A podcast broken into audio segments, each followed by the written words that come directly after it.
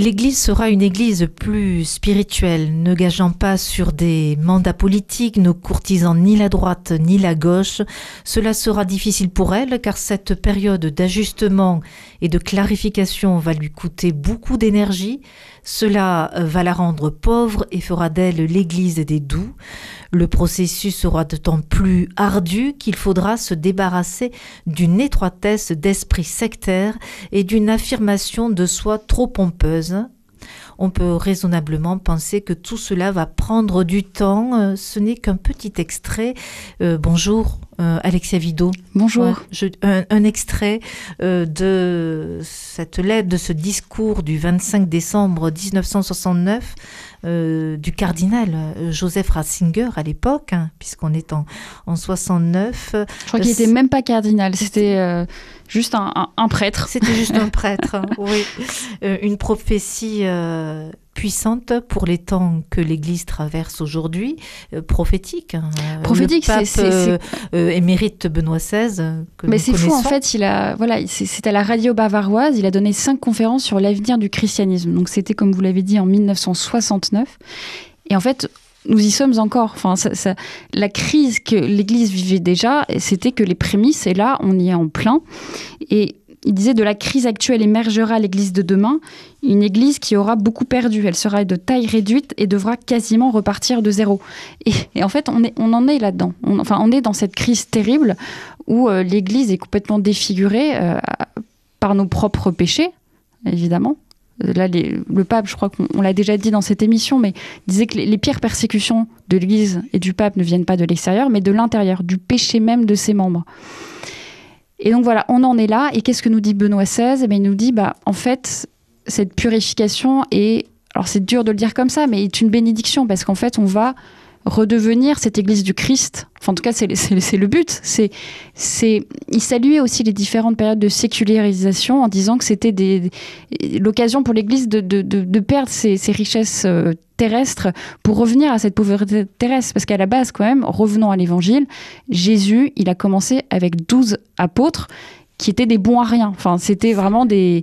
des, des Voilà, plein de défauts, plein d'imperfections. Et il a choisi, voilà, ce petit troupeau. Et en fait, on est appelé à ça. On est appelé à, à suivre le Christ jusqu'à la croix. Et ça passe par la purification, ça passe par l'acceptation de nos imperfections et d'arrêter de vouloir euh, être que des, des, des grands esprits. Enfin, genre, qui fait, l'ange fait la bête. Et je pense que l'Église aujourd'hui est beaucoup tombée à cause de ça. C'est que on a Comment dire, nier notre patte humaine, cette patte qui est grumeuse, qui est, qui est compliquée, qui, qui est voilà, pleine de, de, d'imperfections. Et on a voulu passer à un niveau uniquement spirituel. Or, bah non, en fait, euh, je pense que Benoît seize nous dit, apprenons déjà à être des hommes. Après, réconcilions-nous avec notre patte humaine, avec notre minéralité. Et c'est que dans la mesure où on laissera, on mettra notre patte humaine au contact de la grâce, qu'on pourra grandir dans l'amour et dans la vérité. Et c'est au fond, je dirais, tout le mérite, si on peut parler de mérite du pape Benoît seize, euh, de euh, finalement, en tant que pasteur, vouloir faire grandir les brebis dans cet amour de la vérité. Oui, exactement. Ouais. C'est vraiment cette... Euh, déjà, vérité, comment dire, la, la vérité sur soi-même, ne peut se recevoir tel que nous sommes, en fait. Avec notre patte humaine. Avec notre patte humaine, avec nos péchés, nos imperfections. Et... Euh, et Et laisser le Christ, bah voilà, prendre cette pâte et, et la façonner.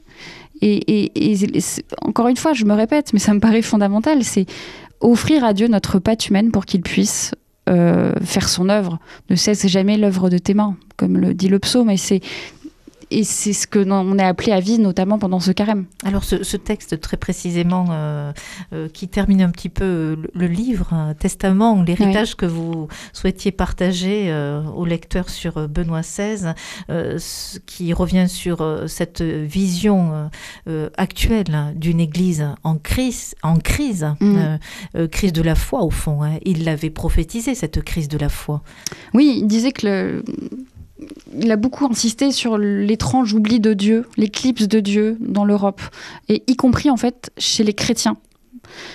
Et c'est dur à dire, mais je pense qu'on a tous à s'interroger. C'est est-ce que est-ce que le Christ pour nous est une personne, quelque chose de totalisant qui, qui nous prend tout, ou est-ce que c'est juste un vernis social, idéologique ou même moral ?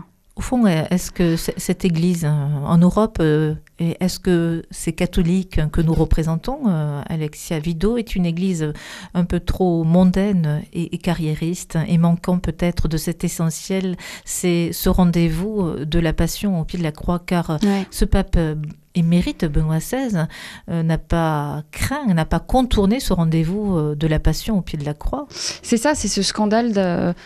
Scandale, ce scandale, de, de, hein. voilà, ce scandale d'un, de Jésus qui est allé jusqu'à la croix, ce scandale du christianisme. Et quand l'Église cesse euh, d'être un signe de contradiction dans le monde, elle n'est plus l'Église du Christ. Euh, donc effectivement, il faut arrêter de ce refus de la croix, ce refus de la grâce, ce refus aussi de notre humanité, tout ça est mêlé. Et... Et voilà, Benoît seize... Alors, j'ai, j'ai, loin de moi l'intention de juger les catholiques aujourd'hui, mais une chose est sûre, c'est qu'on ne s'en sortira pas si on ne revient pas au Christ.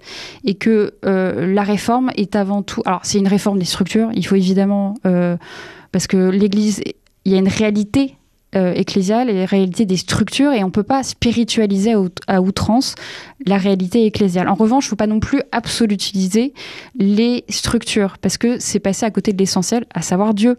Et donc, revenons de tout notre cœur à Dieu, euh, grandissons dans notre amitié avec lui, mettons-nous au contact de, de, de, de sa personne, en fait. Euh, et donc, c'est, c'est vraiment, pendant ce carême, euh, c'est où en suis-je dans ma relation avec le Christ ?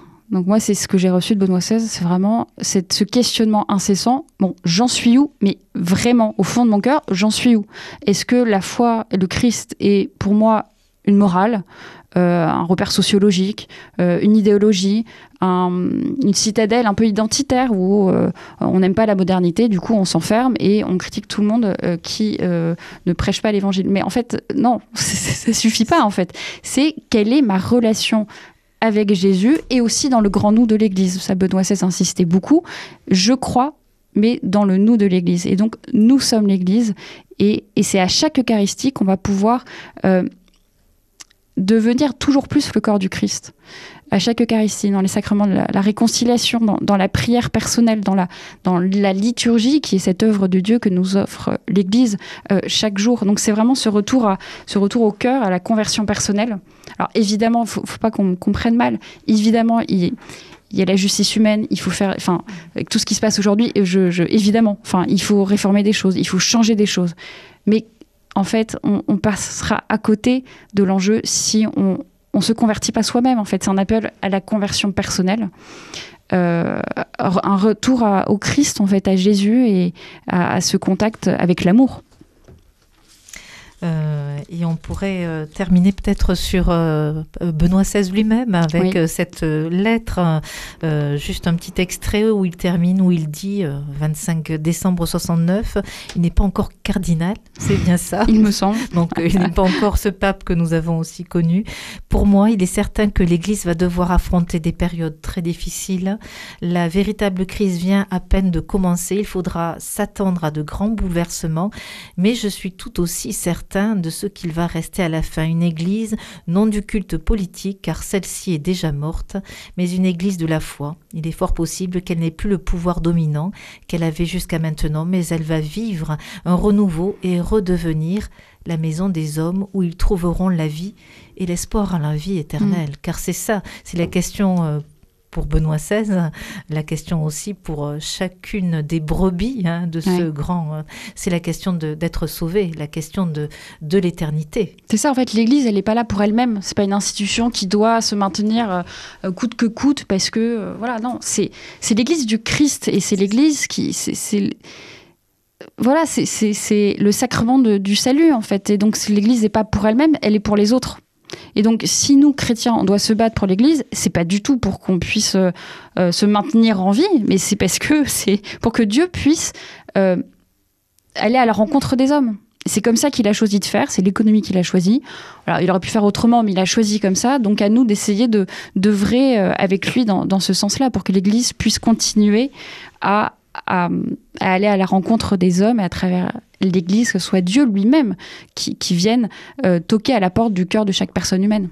Alors, puisque nous entrons, nous sommes dans ce temps aussi et ces semaines liturgiques du carême, Ce temps de carême rappelle aussi l'appel à la conversion personnelle. Euh, euh, et bien peut-être euh, euh, faire l'effort euh, de lire un peu plus et de découvrir, d'écouter, de lire euh, cette personne qui était le pape émérite Benoît seize. Et pourquoi pas ce livre qui est paru récemment. Ce livre, c'était hein. vraiment pour... Euh, encourager, encourager les gens à lire Benoît seize. Donc à le découvrir au fond. À le découvrir, hein? à mieux le connaître et à travers lui à rencontrer le Christ, parce que Benoît seize n'a fait que ça. C'est qu'il a tout ce qu'il a fait, c'était pour que le, les, les hommes de, de, de son temps puissent rencontrer Jésus, le, le Dieu vivant qui est amour. Cher Benoît seize, c'est le titre de ce livre aux éditions de l'Emmanuel. Merci euh, Alexia Vidot de votre passage dans euh, cette série des clés pour vivre euh, et votre déplacement ici dans la cité mariale, lourde, chère aussi à, à Benoît seize. Et nous Exactement. terminons euh, sur Benoît seize et, et l'Immaculée Conception, euh, la place de Marie dans euh, la vie de ah bah, ce pape émérite. C'est vrai qu'il avait une piété mariale très profonde, peut-être moins démonstrative que Jean-Paul deux, mais tout de même très forte. Et d'ailleurs, je, on ne compte pas le nombre de sanctuaires mariaux qu'il est allé visiter euh, lors de ses voyages. Et il est venu à Lourdes euh, pour les cent cinquante ans euh, des apparitions de Notre-Dame à Bernadette. Et il avait un profond attachement envers Sainte Bernadette, parce qu'ils étaient nés... Enfin, euh, Benoît seize était né un seize avril, comme moi, le jour de la mort de, de Sainte Bernadette. Donc, il avait vraiment une profonde affection pour cette petite sainte, toute simple, euh, et qu'il a, qu'il priait souvent, en fait. Merci Alexia Vidot, et puis euh, à bientôt. À bientôt. Au revoir. Au revoir.